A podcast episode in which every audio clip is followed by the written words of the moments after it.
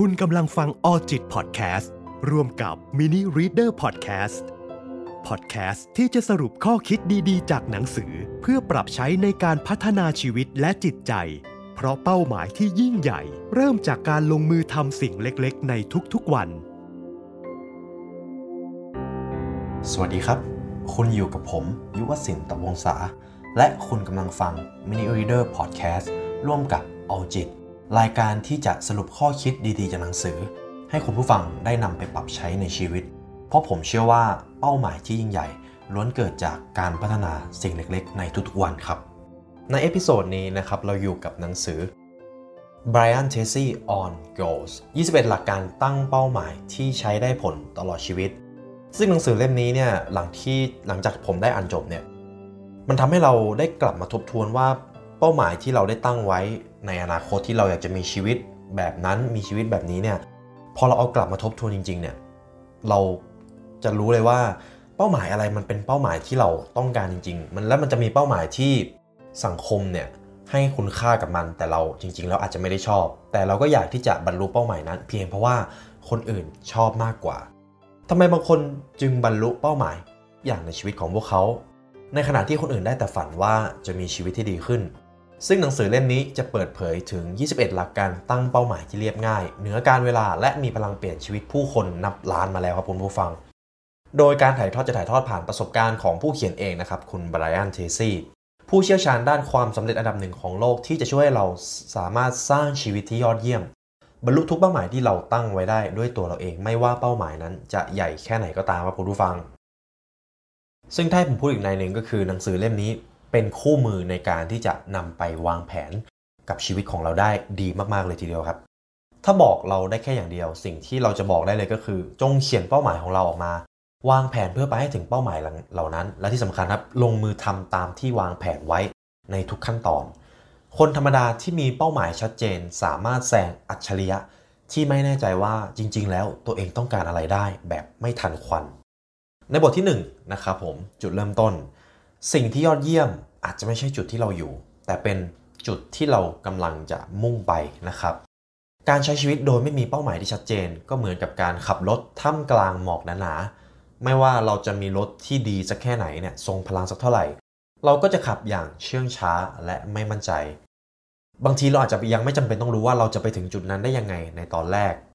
แต่สิ่งสำคัญจริง ๆ ก็คือ เราต้องตัดสินใจให้แน่ชัดว่าเราต้องการอะไรนะครับ ซึ่งถ้าเราทำได้ทุกอย่าง เราอยากจะเป็นอยากจะมี เราจะอยากทำอะไรกันแน่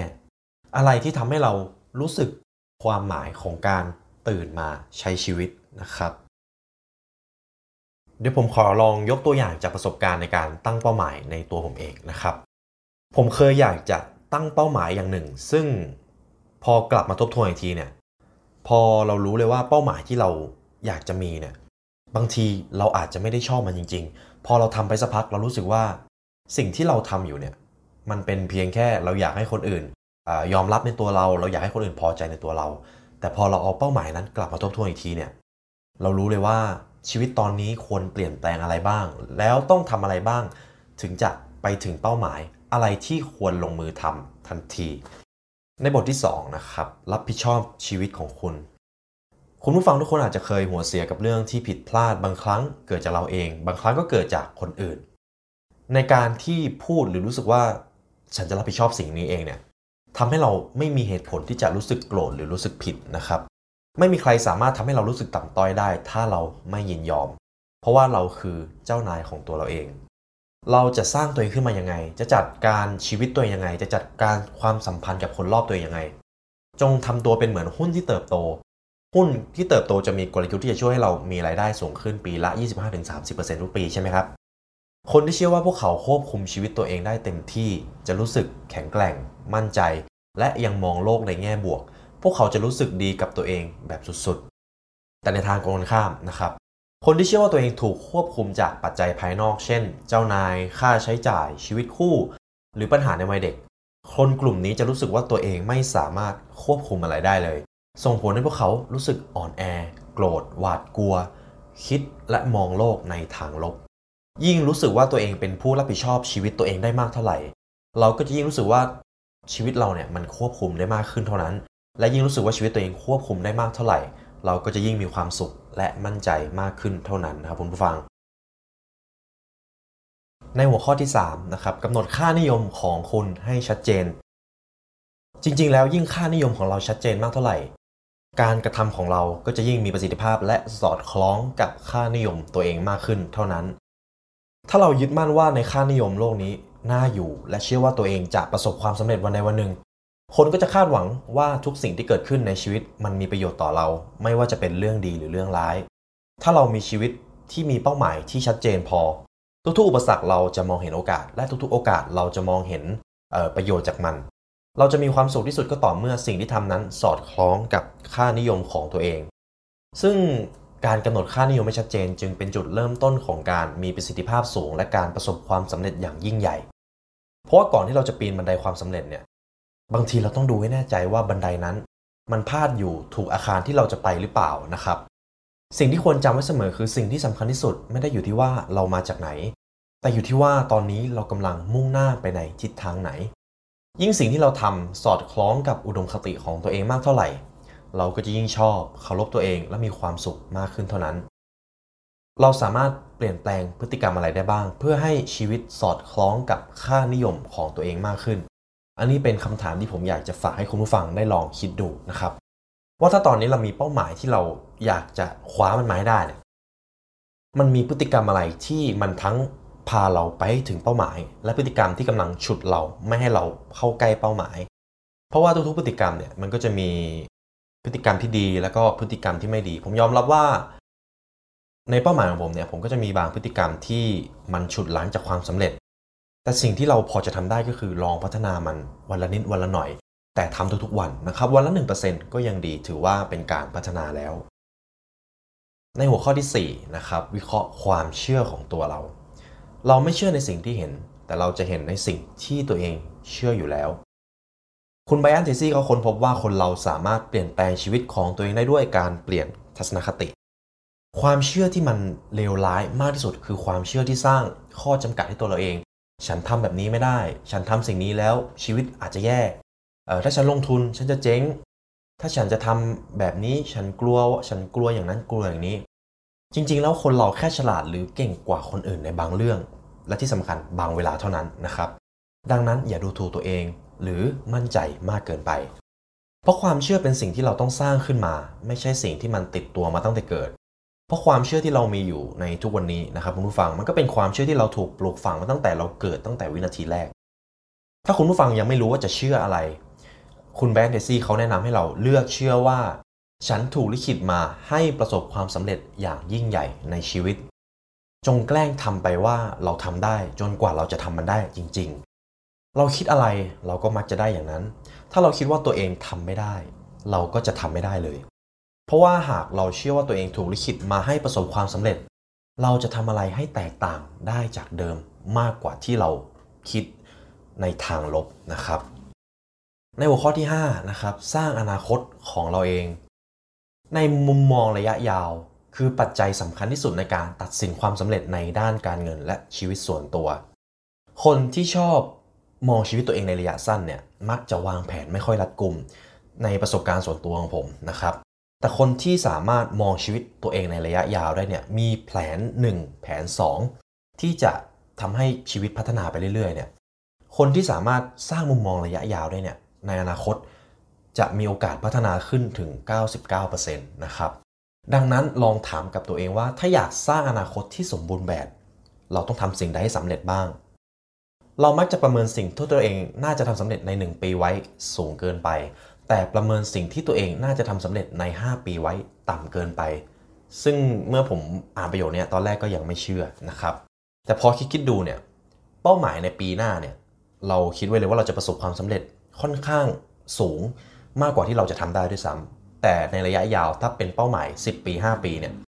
เรามักจะตั้งเป้าหมายที่มันต่ำกว่าเกณฑ์ที่เราจะทำได้นะครับ อย่างเช่น ฉันมีรายได้เท่าไหร่ รูปแบบการใช้ชีวิตของเราเป็นอย่างไร เราอยู่บ้านแบบไหนขับรถยนต์ยุ่นอะไร ฉันอยากมีทรัพย์สินมากแค่ไหน คุณผู้ฟังลองจินตนาการถึงชีวิตครอบครัวที่สมบูรณ์แบบนะครับและชีวิตครอบครัวคุณผู้ฟังจะเป็นอย่างไร คนไหนบ้างที่ยังอยู่ในชีวิตของคุณผู้ฟัง คุณผู้ฟังใช้ชีวิตอยู่ที่ไหนและรู้สึกอย่างไร หาก 5 ปีข้างหน้าชีวิตของเราอุดมสมบูรณ์แบบในทุกด้าน ความสัมพันธ์ของคุณกับบรรดาคนสำคัญในชีวิตจะเป็นอย่างไร ดังนั้นคำถามที่สำคัญเลยคือ อีก 5 ปีข้างหน้า คุณผู้ฟังอยากเป็นคนแบบไหน คุณผู้ฟังอยากเพิ่มความรู้และทักษะใดให้ตัวเองบ้างนะครับ ในหัวข้อที่6นะครับกำหนดเป้าหมายที่แท้จริงของคุณ เป้าหมายที่เราต้องที่ที่ดีนะครับจะเป็นเป้าหมายที่ชัดเจน วัดผลได้และสมเหตุสมผล ที่สำคัญเลยคือมีเดทไลน์ไม่ใช่ทำไปเรื่อยๆ เพราะเป้าหมายที่ดีต้องท้าทายให้เราอยากทำแต่ไม่เวอร์จนเราท้อและต้องสอดคล้องกับค่านิยมของเราไม่งั้นมันจะขัดแย้งกันเองนะครับและที่สำคัญเลยคือต้อง balance ในแง่อาชีพ การเงินครอบครัวสุขภาพด้วย จะมีหลายเป้าหมาย แต่ต้องมีอันที่ชัดเจนที่สุดอยู่เสมอ ในที่นี้ผมแนะนำให้คุณผู้ฟังหยิบสมุดแล้วก็ปากกาหรือดินสอก็ได้นะครับลองเขียนเป้าหมายมา 10 อย่าง แล้วเลือกมาอย่างใดอย่างหนึ่งที่มันสำคัญจริง ๆ ลองกด pause ไว้แล้วก็ลอง list เป้าหมายออกมาก็ได้นะครับ บทความในบทนี้มันมีประโยชน์มากจริงเมื่อคุณคุณผู้ฟังเขียนเป้าหมายทั้ง 10 อย่างได้แล้วเนี่ย ผมมี 12 ขั้นตอนให้เราได้คัดกรองเป้าหมายนะครับ step ที่ 1 หากคุณผู้ฟังเลือกได้แค่เป้าหมายเดียว คุณผู้ฟังจะเลือกอะไร step ที่ 2 นะครับ จงเชื่อว่าเราทำได้ ขั้นตอนที่3นะเขียนเป้าหมายของเราออกมาย่อยจากเป้าหมายหลักออกมาอีกว่าเราจะเริ่มต้นมันยังไง และเราสามารถย่อยเป้าหมายให้เป็นเป้าหมายเล็กๆ ได้ไหม 4. นะครับระบุจุดเริ่มต้นของเราถ้าอยากลดน้ำหนักก็เริ่มเดินไปชั่งน้ำหนักตอนนี้เลยนะครับหรือจะโยนขนมลงถังขยะเลยก็ได้ อันนี้อาจจะยากนิดนึงนะครับผมในขั้นตอนที่5นะครับระบุเหตุผลว่าทำไมเราเราต้องการสิ่งนั้น list ประโยชน์ของมันออกมา ข้อที่ 6 ครับกำหนด deadline ถ้าเป้าหมายใหญ่มากให้แบ่งออกเป็นม l ลส t o n e แบ่งออกเป็นส่วนๆนะครับเหมือน mind mapping แล้วก็จะมีแยกย่อยออกมา ขั้นตอนที่ 7 ครับ ระบุอุปสรรคที่ขวางเรา ว่ามันมีอุปสรรคอะไรบ้างที่จะทำให้เราไปไม่ถึงเป้าหมาย สมมุติผมอยากออกกำลังกายให้ได้ทุกวัน อุปสรรคแรกเลยก็คือ ผมนอนดึกและและชอบตื่นสายพอตื่นมามันก็สายแล้ว มันก็ไม่อยากออกกำลังกาย ทีนี้วิธีแก้ก็ลองนอนให้เร็วขึ้น อย่างน้อยวันละ 10 ถึงครึ่งชั่วโมง แล้วก็ตื่นให้มันเร็วขึ้น หรือจะเตรียมเสื้อผ้าที่จะใช้ออกกำลังกาย เมื่อตื่นมาปุ๊บเปลี่ยนเสื้อผ้าเลยก็ได้นะครับ ข้อที่ 8 ครับ ระบุความรู้และทักษะเพิ่มเติมที่ต้องมันใช้อะไรบ้างที่เราต้องฝึกเพิ่ม ขั้นตอนที่9นะครับระบุคนที่เราต้องการขอความช่วยเหลือทำยังไงเขามาช่วยเรา ข้อที่ 10 ครับ วางแผนรวมทุกสิ่งเข้าด้วยกัน และข้อที่ 11 ครับมันจินตนาการถึงเป้าหมายของเรา แต่ที่สำคัญเลยก็คือทำบ่อยๆ อย่าล้มเลิกนี่เป็นขั้นตอนที่ 12 นะครับ ในบทที่ 7 นะครับ เลือกเป้าหมายหลักที่ชัดเจนที่สุดของคุณ ยกตัวอย่างนะครับเหมือนเวลาคุณผู้ฟังอยากได้รถสปอร์ตสีแดง ตอนแรกก็อาจจะไม่ค่อยเห็น แต่พอรู้สึกว่ามันอยากได้รถคันนี้เท่านั้นแหละ เราจะเห็นรถคันนั้นทุกที่เลยไม่ว่าจะไปที่ไหน เราจะมองเห็นรถสปอร์ตสีแดงชัดขึ้นมาทันที เพราะสมองกำลังมองหา เรามักจะมองเห็นในสิ่งที่เรามองหานะครับ เพราะว่าเป้าหมายต้องเป็นสิ่งที่เราปรารถนาจริง ๆ ชัดเจนขนาดเด็กยังเข้าใจได้ว่าเราอยากได้อะไร ส่วนเป้าหมายที่ดีมันต้องวัดผลได้ และจะระบุจำนวนไว้อย่าง เช่น หากคุณผู้ฟังอยากมีรายได้อ่าหนึ่งหนึ่งล้านต่อปีในปี 2025 แต่ก็จะต้องมีเดทไลน์นะครับ ว่าเราจะทำถึงปีนี้ และที่สำคัญคือ ณตอนนี้เรามีพัฒนาการจากจุดเดิมอย่างไรบ้าง และเป้าหมายที่ชัดเจนจะต้องสมเหตุสมผลด้วย ถ้าเป้าหมายนั้นมันยากเกินไป มันก็มีโอกาสที่เราจะท้อและเลิกทำเพราะมันไม่มีทางทำได้นะครับ หากคุณผู้ฟังรู้อย่างแน่นอนว่าตัวเองไม่มีทางล้มเหลว สิ่งสำคัญเพียงหนึ่งเดียวที่เราจะวาดฝันมันคืออะไร การเขียนเป้าหมาย 10 อย่างที่ผมให้คุณผู้ฟังลองเขียนเนี่ยมันจำเป็นที่จะต้องฝึกลองเขียนออกมานะครับ แล้วถามว่าในบรรดาเป้าหมายที่เราสร้างขึ้นมาเนี่ยอันไหนจะส่งผลดีต่อชีวิตเรามากที่สุด เขียนสิ่งต่างๆ ที่เราสามารถทำได้เพื่อเข้าใกล้เป้าหมายให้มากขึ้น จากนั้นลงมือทำอย่างน้อย 1 อย่างทันที และที่สำคัญครับทำทุกวันนะครับผม ในหัวข้อต่อไปนะครับ ผมชอบหัวข้อนี้มาก สร้างเสริมสุขภาพและสมรรถภาพทางกายของคุณ นอกจากเรื่องเงินเรื่องความสัมพันธ์แล้ว จริง ๆ เรื่องสุขภาพก็เป็นอีกหนึ่งเป้าหมายที่ควรตั้งนะครับ เพราะว่าผมเคยมีช่วงที่สุขภาพเนี่ยย่ำแย่มากๆ และต้องไปทำงานที่ต้องใช้พลังกายแล้วก็ความคิดเยอะเนี่ยผลที่ออกมาคือมันทำไม่เต็มที่แล้วเราจะหงุดหงิดกับตัวเองมากครับคุณผู้ฟัง เมื่อสุขภาพเราไม่ดีเนี่ย อย่างอื่นมันจะไม่ดีตามเป็น factor แล้วมันก็เป็นทอดๆเลยนะครับ ดังนั้นตอนที่เราสุขภาพดีเนี่ยมันเป็นช่วงเวลาที่เราควรดื่มด่ำกับความสุขให้มากที่สุด และเราต้องรักษาสุขภาพให้สม่ำเสมอ เราสามารถเปลี่ยนแปลงตัวเองได้ทุกเมื่อ เราสามารถตัดสินใจได้แต่ตอนนี้ว่าเราจะเลือกกินอาหารและเครื่องดื่มที่มีประโยชน์ออกกำลังกายอย่างเหมาะสม และที่สำคัญครับนอนหลับให้เพียงพอ การตัดสินใจเพียงเช่นนั้น แล้วเดินหน้าใช้ชีวิตเต็มรูปแบบที่ดีต่อสุขภาพ เป็นสิ่งที่เราทำได้ทุกเมื่อ ทุกอย่างขึ้นอยู่กับตัวเรานะครับ เราอาจจะต้องหาอะไรมากระตุ้นเพื่อให้เราอยากรักษาสุขภาพ เพราะว่าจริง ๆ เราทำได้อยู่แล้ว แต่อาจจะติดตรงที่บางครั้งก็ขี้เกียจบางครั้งก็ยังไม่ได้ฝึกและพอทำไปบ่อยๆ มันเหนื่อย ให้คุณผู้ฟังลองคิดดูว่า ถ้าคุณผู้ฟังไปโรงพยาบาลนะครับ แล้วหมอบอกคุณผู้ฟังว่า ถ้าคุณไม่เปลี่ยนแปลง คุณจะตายภายใน 6 เดือน ความตายมันเอาชนะความกลัวด้านอื่นๆ ไปจนหมด ซึ่งคุณไบรอันเทรซี่เขาได้แนะนำว่าแป้งขัดขาวเกลือน้ำตาลทรายขาวเนี่ยมันคือยาพิษสีขาว 3 อย่างนี้ ถ้าเลี่ยงได้ก็เลี่ยงนะครับผมจะไม่เจาะลึกเรื่องอาหารมากนะครับผม แต่ถ้าอยากรู้เรื่องอวิธีดูแลสุขภาพอะไรมากขึ้นเนี่ยก็เชิญที่ Mini Reader ได้นะครับ ขายของหน่อย คุณเราคนเราสามารถลดน้ำหนักวันละ 30 กรัมแบบสบายๆ ไม่หักโหมเนี่ย ใน 1 ปีเราจะลดได้ 10 กิโลอย่างน้อย ความยากจริงๆเลยก็คือการทำไม่ได้ทุกวัน แต่มันแค่ 30 กรัมต่อวันเองนะ ให้เราเลือกกินอาหารที่มีคุณค่าทางโภชนาการสูง แต่กินในปริมาณที่น้อยลงและกินอย่างช้าๆ จากนั้นหยุดกินหลังจากครบ 20 นาที เราก็จะลดน้ำหนักได้ รู้สึกมีพลังนอนหลับได้ดีขึ้น และที่สำคัญครับได้รับสารอาหารที่จำเป็นครบถ้วน ลองดื่มน้ำเปล่าแทนน้ำอัดลมเวลาเรารู้สึกกระหาย เทคนิคของผมก็คือผมจะลิสต์ไว้เลยว่าวันต่อไปเนี่ย ผมจะกินอะไรบ้าง ผมจะทำอาหารอะไร ผมจะกินขนมอะไรบ้าง ผมเป็นคนดูแลสุขภาพนะครับ แต่ผมก็กินขนมเนื่องจากว่าผมชอบน้ำตาลขนมมันอร่อย และเมื่อผมมีช่วงไดเอทที่มันต้องเคร่งกับอาหารมากๆเนี่ยร้อยเปอร์เซ็นต์เลยที่กินอาหารคลีนเนี่ยสมองมันเครียดนะครับมันไม่ได้รับสารอาหารที่อร่อยเนื่องจากว่าเรากินขนมมาตั้งแต่เด็กเนาะถ้าจะฝึกให้เลิกกินขนมตลอดชีวิตเลยเนี่ยมันใช้เวลานานแล้วก็ ใช้ความมีวินัยพอสมควรนะครับ ลองถามตัวเองว่าคุณต้องเริ่มสิ่งใดเพื่อให้มีสุขภาพแข็งแรงและรูปร่างสมส่วน ในหัวข้อต่อไปนะครับกำจัดสิ่งกีดขวาง จะสังเกตได้เลยว่าคนที่ประสบความสำเร็จล้วนผ่านความล้มเหลวมามากกว่าคนที่ไม่ประสบความสำเร็จ เราเลยมักจะเห็นคนที่ประสบความสำเร็จไม่บน่นไม่เป็นคนวิจารณ์มากกว่าฟัง แต่คนที่ยังไม่ประสบความสำเร็จเนี่ยเขาจะวิจารณ์เก่งเขาจะบน่นเก่งเขาจะโทษคนอื่นเนี่ยเก่ง จงจำไว้ว่าถ้าเราคิดอะไร เราก็มักจะได้อย่างนั้น ไม่ทางตรงก็ทางอ้อม ผู้คนที่ประสบความสำเร็จจะมีวิธีคิดแบบหนึ่ง ซึ่งเราเรียกว่าการจดจ่ออยู่กับทางออก พวกเขามักที่จะเลือกถามเสมอว่า ปัญหานี้ฉันจะแก้มันได้อย่างไร การแก้ปัญหาคือทักษะที่ต้องฝึกฝนครับคุณผู้ฟัง อุปสรรคสำคัญ 2 ประการที่ขัดขวางความสำเร็จคือความกลัวและความเคลือบแคลงใจ โดยเฉพาะความเคลือบแคลงใจในตัวเอง หรือความไม่เชื่อมั่นในตัวของตัวเองนะครับเราเชื่อมั่นในความสามารถของตัวเอง เปรียบเทียบตัวเองว่าด้อยกว่าผู้อื่นอยู่หรือเปล่า ไม่ว่าคุณจะเชื่อว่าตัวเองสามารถทำสิ่งนั้นได้หรือไม่ สิ่งที่เราเชื่อมันคือสิ่งที่ถูกต้องแล้วนะครับ ถ้าเราเชื่อว่าเราทำไม่ได้ มันก็คือเราทำไม่ได้ ถ้าเราเชื่อว่าเราทำมันและจะสำเร็จเนี่ย มันก็จะเป็นแบบนั้นนะครับ ซึ่งวิธีที่จะช่วยเราเอาชนะนิสัยชอบดูแคลนตัวเองได้เนี่ยก็คือการกำหนดเป้าหมายเล็กๆ วางแผนแล้วทำตามแผนที่วางไว้ในทุกๆวันสม่ำเสมอ ตั้งเป้าหมายที่ยิ่งใหญ่และท้าทาย จากนั้นก็หั่นมันหั่นมันให้มันเล็กลงเป็นขั้นตอนต่างๆกำหนดเส้นตายแล้วพยายามทำสิ่งเหล่านั้นให้สำเร็จในทุกๆวันลิสต์อุปสรรคออกมาว่ามันมีอุปสรรคอะไรบ้างที่จะทำให้เราไปไม่ถึงเป้าหมาย หรือไปได้ช้าลง จัดลำดับความสำคัญพยายามถามให้ซ้ำให้เจอต้นตอของปัญหา และจำไว้ว่าแต่ละปัญหาย่อมต้องอาศัยวิธีการที่แตกต่างกันไปนะครับ ในหัวข้อต่อไปนะครับ พบคนที่เหมาะสมหรือสร้างสิ่งแวดล้อมที่เหมาะกับตัวเอง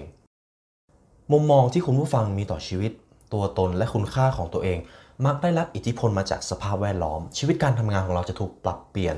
กำหนดและหล่อหลอมด้วยสิ่งที่อยู่รอบตัว รวมถึงคุณลักษณะของผู้คนที่เราพบปะอยู่ทุกเมื่อเชื่อวัน ผมเป็นคนที่เลือกสิ่งแวดล้อมให้เป็นไปในทางบวกมากที่สุดนะครับ เพราะว่าผมเคยอยู่ในกลุ่มคนที่ความคิดลบเป็นนักวิจารณ์และชอบบ่นโทษคนอื่นเนี่ย แต่การที่จะเลือกสังคมเนี่ยจริง ๆ มันก็ไม่ง่ายนะครับ แต่การที่จะพาตัวเองเข้าไปอยู่ในกลุ่มกลุ่มคนที่มองโลกในแง่บวกมี growth mindset เนี่ย มันอาจจะฟังดูยากนะครับ แต่มันเป็นสิ่งที่ควรทำมากๆ เพราะเมื่อเรามีเพื่อนที่มีความคิดบวก แล้วก็สามารถให้กำลังใจกันและกันได้เนี่ย ในทุกๆวันมันจะเป็นวันที่มีความสุขมาก ๆนะครับ เนื่องจากว่าเราไม่จำเป็นต้องไปเจอคนที่ท็อกซิกไม่ต้องโดนดูถูก ไม่ว่าคุณผู้ฟังจะทำงานตำแหน่งไหน เราจะเห็นว่าแทบทุกคนรอบตัวเนี่ยคือลูกค้าของเราในทางใดทางหนึ่ง แม้แต่เจ้านาย ไม่มีสิ่งใดที่ช่วยเราก้าวหน้าในหน้าที่การงานได้ดีไปกว่า การสะสมชื่อเสียง ในฐานะผู้ที่สามารถทำงานสำคัญที่สุด ให้รู้ล่วงได้อย่างเรียบร้อยและรวดเร็ว ดังนั้นการมีทีมที่ดีเนี่ยมันจะเป็นการเพิ่มพลังในการทำงานให้เราได้อีกมากโขนะครับ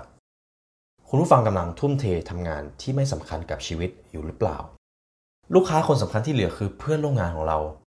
เราควรถามเพื่อนร่วมงานแต่ละคนว่าเราสามารถช่วยเหลือพวกเขาในเรื่องใดบ้าง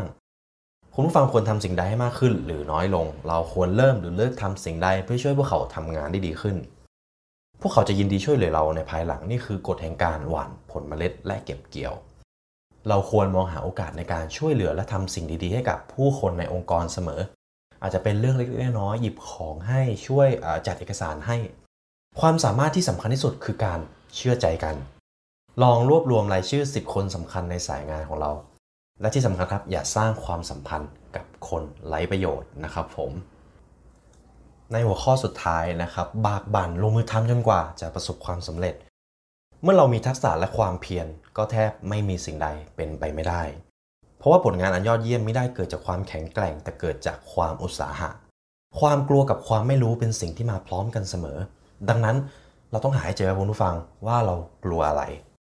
จะระดับความกลัวและตอบคำถามเหล่านี้นะครับ 1. ความกลัวที่เรากลัวอยู่ชุดล้างชีวิตของเราอย่างไรบ้าง 2. ครับ ความกลัวนี้มีประโยชน์กับฉันอย่างไร หรือมันเคยช่วยฉันไว้อย่างไร ยกตัวอย่างนะครับ เรากลัวสิงโตเรากลัวเสือ เพราะว่าถ้าเราไม่กลัวมันแล้วเราไปใกล้ๆมันเนี่ยเราจะโดนมันขย่ำนะครับ แต่การกลัวที่จะลงมือทำในสิ่งที่จะเป็นเป้าหมายชีวิตเราเนี่ย เรากลัวเพราะว่าโดนวิจารณ์หรือเปล่า เรากลัวเพราะว่ามันเป็นการออกจากคอมฟอร์ทโซนเรากลัวเพราะว่ากลัวขาดทุนหรือเปล่า เพราะว่ามันจะมีความกลัวที่คอยช่วยชีวิตเรา และเป็นแล้วก็จะมีความกลัวที่คอยฉุดหลังชีวิตเรา ดังนั้นถ้าตอนนี้คุณผู้ฟังกำลังกลัวอะไรอยู่ ลองหาว่า ความกลัวนี้มันเป็นประโยชน์หรือเป็นโทษนะครับ และอย่างที่3ครับ เราได้อะไรจากความกลัวนี้ คุณผู้ฟังจะเป็นอย่างไร ถ้าเราได้คุยกับคนที่เก่งสุดๆสักคน เราก็จะมีพลังบวกที่เพิ่มขึ้น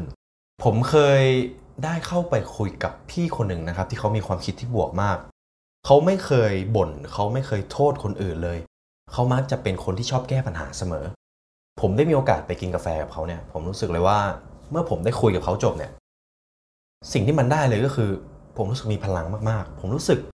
ไม่ผมไม่เคยให้พลังตัวเองได้ขนาดนี้ ถ้าเทียบกับเป็นพลังที่ได้จากคนที่มีความคิดบวกเนี่ย แล้วคุณผู้ฟังลองคิดดูว่าคุณคุณผู้ฟังมีสังคมมีเพื่อนแบบนี้สักร้อยคนล่ะ คุณผู้ฟังชีวิตจะเปลี่ยนไปแค่ไหน ปัจจัยสู่ความสำเร็จมีแค่ 2 อย่างครับ 1 คือการเริ่มลงมือทำและ 2 การยึดมั่นอยู่กับสิ่งนั้น สิ่งที่น่าชื่นชมที่สุดไม่ใช่ไม่ใช่การไม่เคยล้มเลยสักครั้ง แต่คือ การลุกขึ้นมาทุกครั้งที่เราล้มนี่คือประเด็นนะครับ นี่ก็เป็นสรุปเนื้อหาหลักๆ จากหนังสือเล่มนี้นะครับ อาจจะไม่ได้สรุปทั้งหมด 100%เนื่องจากว่าเนื้อหาหนังสือเล่มนี้เยอะมากๆ แล้วก็มีประโยชน์มากๆนะครับถ้าคุณผู้ฟังอยากได้หนังสือเนื้อหาเนี่ยครบถ้วน ผมแนะนำคุณผู้ฟังซื้อหนังสือจากร้านหนังสือเลยนะครับ ก่อนที่เราจะจากกันไปในวันนี้นะครับ หากคุณผู้ฟังรู้สึกเครียดโดดเดี่ยว ไม่รู้จะระบายความรู้สึกกับใคร ผมขอแนะนำแอปพลิเคชัน Alljit เอาไว้ให้นะครับ มีทั้ง iOS และ Android A L L J I T นะครับคุณผู้ฟังอยากแลกเปลี่ยนปัญหาใจปัญหาจิตใจที่ได้พบเจอเนี่ยผมแนะนำให้ลองมาพูดคุยในแอปพลิเคชันนี้ไว้ได้นะครับ หากคุณฟังอยากฟังเนื้อหาที่ดีๆ แบบนี้เพิ่มเติม ผมแนะนำให้กด subscribe กดแชร์ กดไลค์ไว้เลยนะครับผม ในวันนี้ Mini Reader ขอลาไปก่อนนะครับ สวัสดีครับ คุณกำลังฟังออจิตพอดแคสต์ร่วมกับ Mini Reader podcast podcast ที่จะสรุปข้อคิดดีๆ จากหนังสือ เพื่อปรับใช้ในการพัฒนาชีวิตและจิตใจ เพราะเป้าหมายที่ยิ่งใหญ่ เริ่มจากการลงมือทำสิ่งเล็กๆ ในทุกๆวัน